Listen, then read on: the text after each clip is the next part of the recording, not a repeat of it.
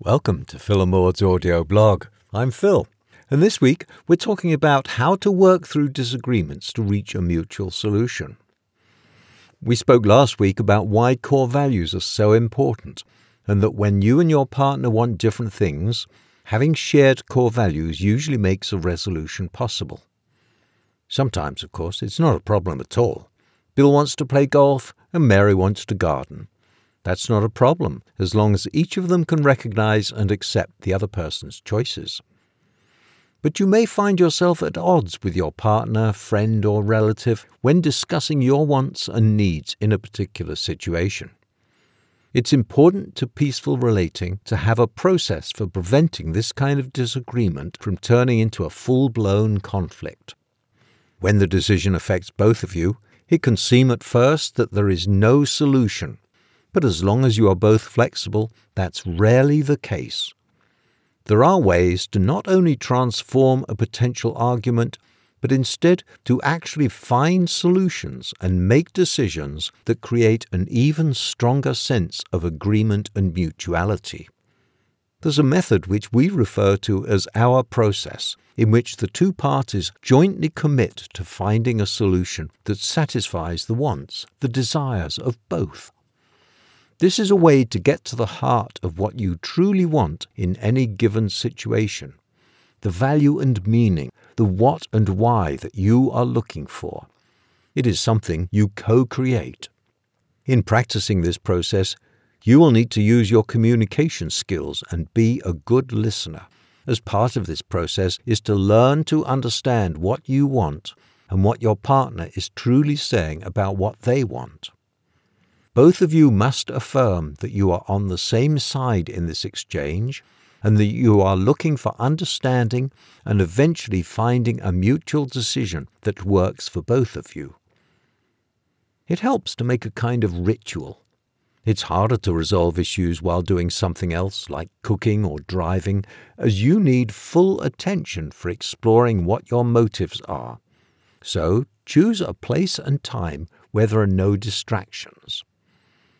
After finding an uninterrupted time for this experience and affirming that you are together on this journey of discovery, it is of utmost importance to speak personally by saying I.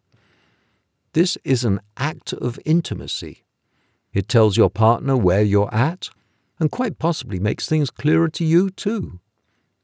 Lastly, by not saying you, there is no accusation or blame you are actively engaged in finding what is at the base of the desires you have been expressing in the particular issue at hand.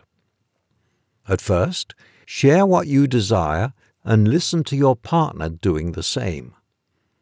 What you want is in service of a deeper need, and there are always other possibilities that match that need. Be creative and let the wants and needs associated with this desire emerge. Herein lies the trick to working through your disparities without becoming adversaries.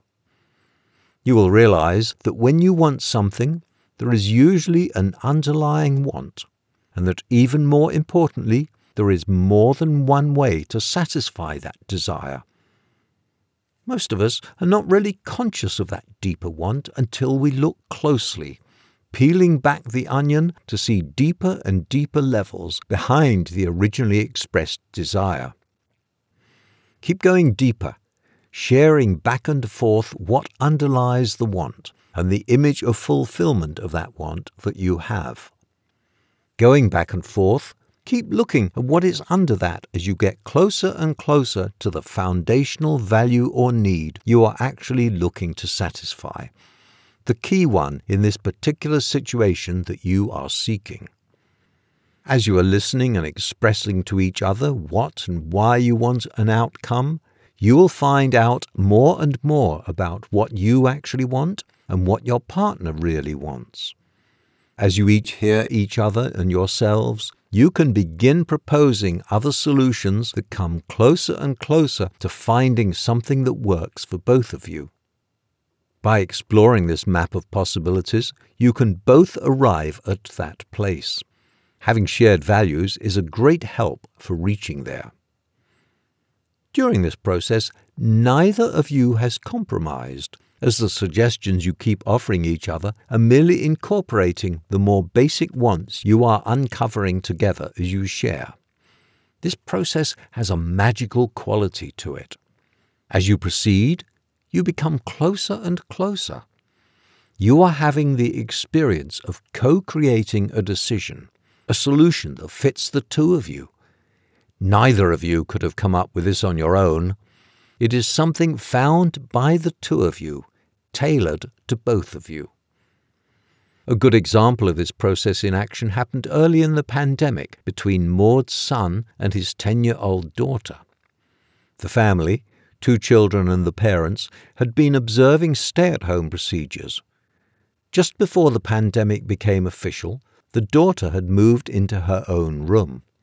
She had been sharing a bedroom with her brother up until that point. She valued her privacy intensely and would disappear whenever she was home into her newly acquired digs.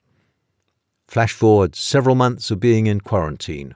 No school, no direct contact with friends, both parents busy and working remotely all day long. The girl began to do all her schoolwork in the living room. She didn't want to sleep in her room any longer and after a bout on the couch in the living room, started sleeping in her old bed in the room with her brother. She was underfoot quite a lot, a very different experience for all. Her brother was upset that she was sleeping in what was now his room. The parents were upset that she was in the living room where her mother had set up her office and was working in video meetings all day. Everybody was disturbed. They decided to apply our process and set about sharing their needs and wants. At first, the daughter said she was afraid downstairs and couldn't get to sleep. This was so different from how she had been that it was hard for the father to believe her, and said there was no need to be afraid, that it was perfectly safe downstairs, and that he had cameras in the driveway and locks on all the doors. After looking a little deeper, the daughter shared that she really wanted to be closer to her family. Again, this was so different that the father wanted more information. He explained that both parents needed to work and needed space to do that.